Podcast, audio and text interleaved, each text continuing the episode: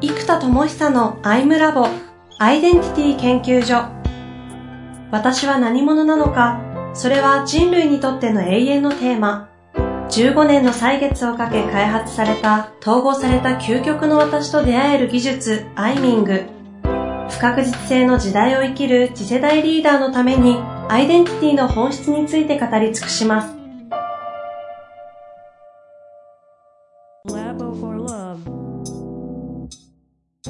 こんにちは、遠藤和樹です。生田智久のアイムラボアイデンティティ研究所。生田さんよろしくお願いいたします。はい、よろしくお願いいたします。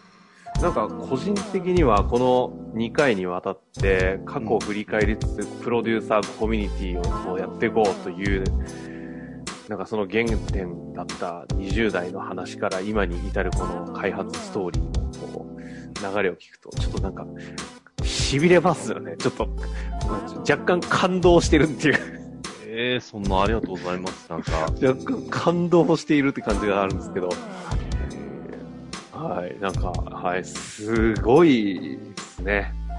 なんか、22、3歳で、宗志郎さんと話して、最後に100年で残るものが思想と文化だということに気づき、本当にそこに生きようとする二人とか、どないやねん。ですね。いや、だから、すぐにね、形にはならなかったっすよね。だから、それこそね、20代も30代も20代はその NPO プロデューサーだったので、ね、やっぱ社会のビジネスマンとかアントレプレーナーとしては成果全く出してないですし、うん、ね、30代発明家だったので、やっぱりこうアントレプレーナーとかリーダーとしては、より社会への成果で言うと非常にちっちゃいんですよね。あの、だからそういう意味で言うとね、何回かここでも言いましたけど、社会でちゃんと動くとか活動するっていうのは、だからこの40代になってやっぱ初めてなんだと思うんですよね、これからが。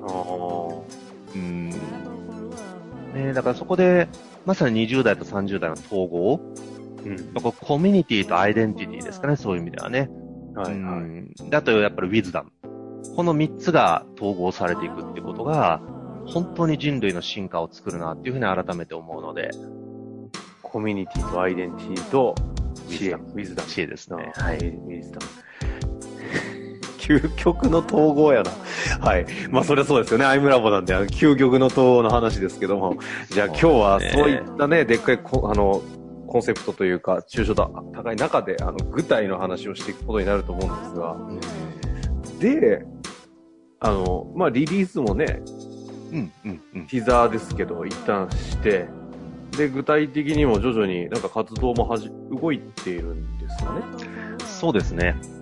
えー、っと、ここでね、やっぱり、じゃあ全世界の、えー、っと、教育という概念を圧倒的にイノベーションするために、えー、っと、まず僕は誰をブーストすべきなのかっていうテーマがあるんですよ。はい。はい。で、やっぱこれは明確に研修とか人材開発のプロをブーストする必要があると。うん。で、これやっぱり理論と技術なんですよね。うん。で、えー、っと、まこれは本当に、なんだろうな、ちょっと、言い方あれですけども、あの、本当の意味でゼロから開発ってなかなかやっぱり難しいんですよ。だから、あの、まあ、何人かの研修業界の経営者の方の、まあ、ありがたい評価としては、やっぱりそれが本当にゼロから作れてるのは日本で僕ぐらいだみたいなことを言ってくださる方もいっぱいいらっしゃいますし、うん、あの、正直これも自意識過剰な僕としては自分もそう思ってるんで、あの、うん。うん、まあ、一致してることではあるんですけども、はいはい、だからやっぱりこの開発能力、僕が一番高い能力の開発能力を分かち合うことができれば、日本初、世界中で世界初のレベルのコンテンツがもっと作れると。で、例えばこのアイミングやインサイトマップも全部そうじゃないですか。うん。で、ね、これやっぱちゃんと受けていただいた方、この次元はもうやばいということで、やっぱ皆さん衝撃を受けてくださるわけですよ。うん。で、みたいなものを作れる人をもっと増やすこと。で、あとはやっぱりこのコンテンツを提供できる、えー、ワンオンワンセッションとか講師としての技術が高い人を増やしていく。だからこの理論と技術者の2つが劇的に伸びればいいんですよ。うんうん。で、これ今まで人でやろうとして難しかったので、メンタロイドが理論をもとに技術を全部体現できるものにしてるわけじゃないですか。はいはい。だからこのメンタロイドはやっぱり今度 AI の限界でいつも言ってますけど、富士山の5合目まで自己統合や内観の究極の爆発、自己一致までの5合目までをメンタロイドで破格で、ブワーッと全人類を支援する。うんうん。で、これが例の、ね、インプットではなくて問うための道具を人類が世界で初めて手に入れるって話なわけですよ。でもそっから頂上までは人間同士の魂の共鳴とか、深い一致じゃないといかない世界があるんですよ。で、ここはやっぱり人がやってもらいたいと。で、ここに、日本、まず日本でいいと思ってるんですけど、僕は日本人だからね。こう、日本初世界で教育立国していくと思ってるんですね。IT はアメリカ勝ちましたと。で、メーカーの時代、産業の時代、実は日本が1位だったじゃないですか、世界で。うんうん。で、IT の時代で、実はアメリカ、中国っていうのに大きく水を開けられていったわけですよ。別にこう競争してるわけじゃないけど。で、一元論二元論の限界だって今社会は来ていて、世界は来ていて、はいは多元論ってなった時に、中庸と和合だと思うんですよね。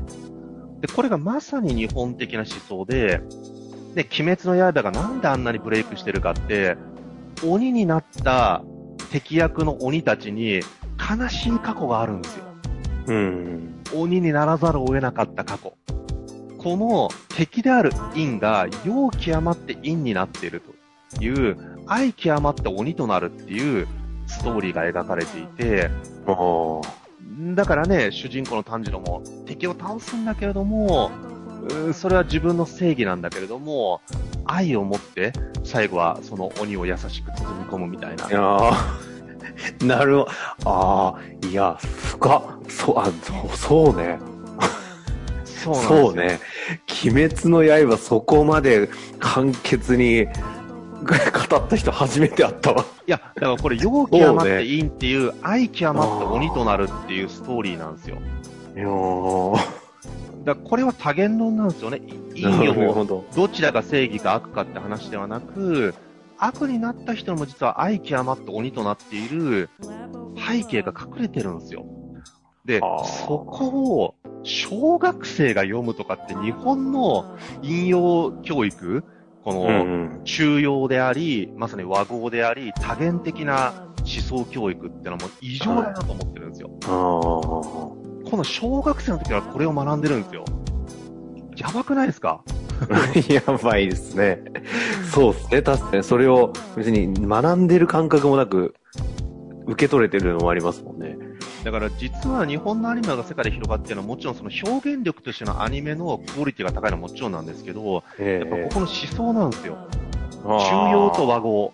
だから僕はに、今世界がそれを求めてるから、その中庸と和合の物語の日本ストーリーが広がってると思ってるんですよ。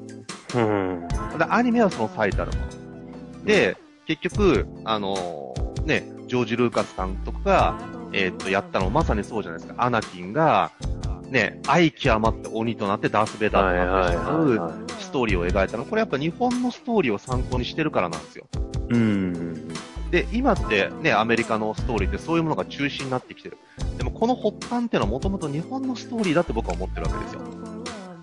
で、それをハリウッドのね、そういう監督たちが引用したことで、そのかんハリウッドの監督たちを参照にした若い監督が、今そういう引用が描かれるストーリー、アベンジャーが喧嘩したりとか。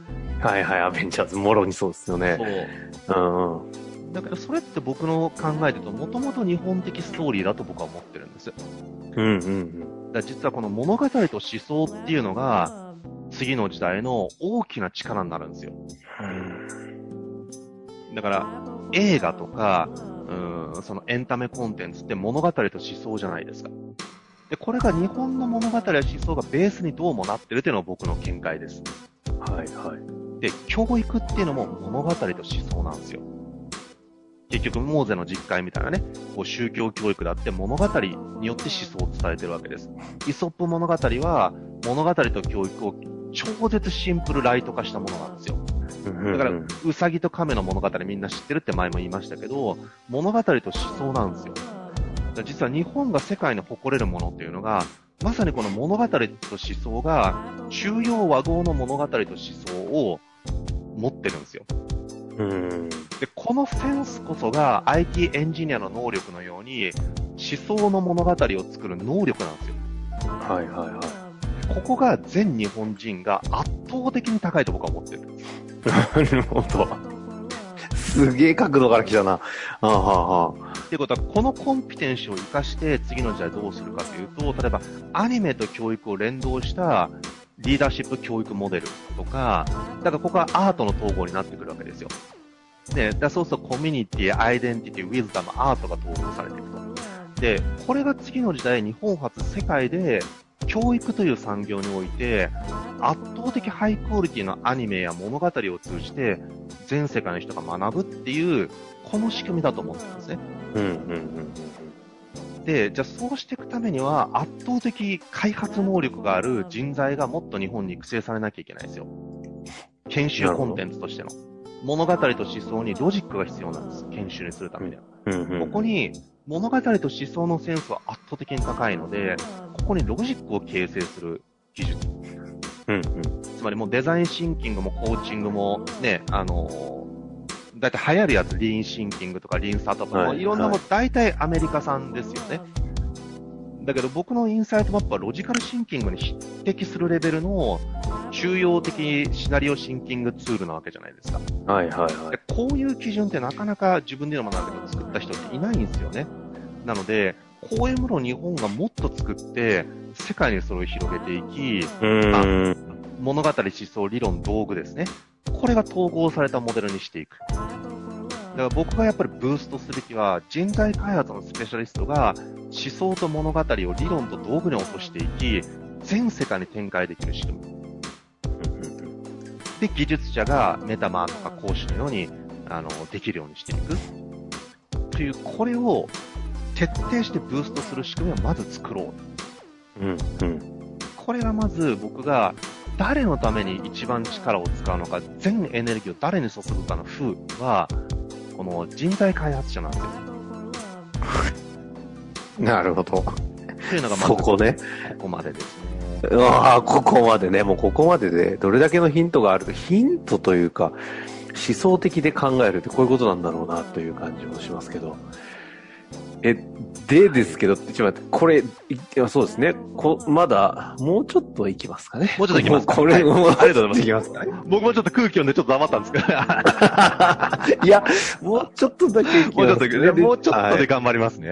うんあの、で、で、この人材開発者がブーストされることが、全世界のね、知の流通が欠損するなんて話も以前しましたけども、はいはい。その知の流通であり、メンタロイドと人が、そのメンタロイドとメンターですよね。人としてのメンターがコラボレーションし、世界の人類の知恵とか愛をブーストすることになるじゃないですか。うん。これがまずやっぱり主軸なんですよ。で、主軸を先に作ってから、じゃあこれとコミュニティっていうのはどう統合できるかって話なんですよ。はいはい。で、この開発者や、えっと、技術を提供する人、やっぱこのプロフェッショナルが日本に最低1万人必要だと思ってるんですよ。ほで、1万人が1000万稼げれば、まあ一応産業として成り立つと思ってるので、最低でも1000億ぐらいの給与が払えるマーケットが必要になるんで、まあおそらく売上で考えたら2、3000万ぐらいがあれば、あ2、3000億ぐらいがあればいいわけですよね。う。うんうん。で、これを作るっていうちゃんと産業構造、循環、経済循環がないと、やっぱりその、プロが飯食えないので、はいやっぱりその、アマチュアでちょっと週末企業であるのと、プロでこの技術を人生かけてフルコミットでやるってやっぱり別次元なので、フルコミットでやらなきゃいけないんですよ。で、この人たちが、ちゃんとブーストされる仕組みとしてのコミュニティの形があるなと。うんうん。で、えっ、と、コミュニティが必要なのはやっぱりドームなんですよ。ドーム、ゾーン、フロー、インパクトって言ってますけど、ドームを形成する力をこの人材開発のスペシャリストがどんどん磨く。うんうん。で、そのためのコミュニティ。だから僕も正直20代、自分がああいうコミュニティをやりきった経験があったからこその今の能力なんですよ。うんうんで、さっきも言う、前回言ったのかな、その、依存的な人をレリーダーに持っていくってむちゃくちゃ難しいんで、うんその超絶難しい経験を形にする力があれば、そこそこ優秀な社会人をリーダーシップを上げるって簡単なんですよ、ぶっちゃけ。はいはいはい。だからむちゃくちゃ依存的な大学生がすごい高いリーダーシップにできるってすごい能力が必要なんですよ。近い。だから実は、研修屋さんにとっては、バーベルが優秀な社会人の方が軽いバーベルなんですね。で、依存的な学生の方がバーベルが重いんですよ。うん。でこれバーベル効果と呼んでいて、より難しい挑戦をした方が圧倒的能力が伸びると。名前つけてたんだ。バーベル効果と呼んでいます。ああ、いやいや、説得力高いですね。ではい納得します。僕のコンテンツがなんでそういうひ人とはとかっていうところに行けてるかの理由もそこにあるんですよ。結局、もう、まあちょっと本当に言っちゃあれなんですけど、勉強も今まで全然頑張ってこなかった論理破綻している大学生とかが就職活動行くわけじゃないですか。もう何が難しいって完全論理破綻なんですよ、みんながぶつかってるのって。だって、志望動機とか、御社に入りたい理由をちゃんと語れればいいのに、理由の軸がブレブレで破綻してるから通んないんですよ。だから軸形成そのものが成果になるんですね、就職活動っていうのは。社会人だと軸があっても能力がなかったら成果にならないんで評価されないんですよ。でも学生の時は就職活動は軸そのものが評価されてしまうという空間なので、ここでちゃんと軸形成が大事ですよと。で、こうやって実はそのマインドとか思いももちろんそうなんだけど、ロジックなんですよ。で、ここがそもそもなんで論理破綻するんだろうとみんなが。あまりにも。で、みんなロジカルシンキングの本を読むんだけども、これが例のメタパラドックスですよね。ロジカルシンキングを学ぼうとしても、ロジカルシンキングがない人は、論理思考コンテンツが論理的に難しいから理解できないという状態が起きるんですよ。だからこの論理を学ぼうとすると、論理がないから論理を学ぼうとする高次元の課題は、論理がない人にとっては論理思考のコンテンツが難しすぎて、理解できないから論理思考を伸ばせないというパラドックスになっちゃうんですよ。じゃあなぜそもそも論理破綻するかと。このあたりで止めといた方がいいですかね。いや、すげえ気になる。なんだ、なんだ、めず、今までにないパターン。まさかの。いや、そろそろちょっと時間かなと思って。いや、これは面白いから止めますか。これは止めますか。びっくりした。へい。自らタイムマネジメントを。すごいす。ですね。今までにない時間のこの、なんともドンピシャな感じで終わりましたが。じゃあ、今一番気になって気になってるのは私じゃないかと思う感じはありますけども。はい。じゃあ、その、パラドックス、次回に持ち越して。そうですね。なぜそもそも論理破綻が起きるのかというテーマですね。はい。ということですね。では、ありがとうございました。はい、ありがとうございました。「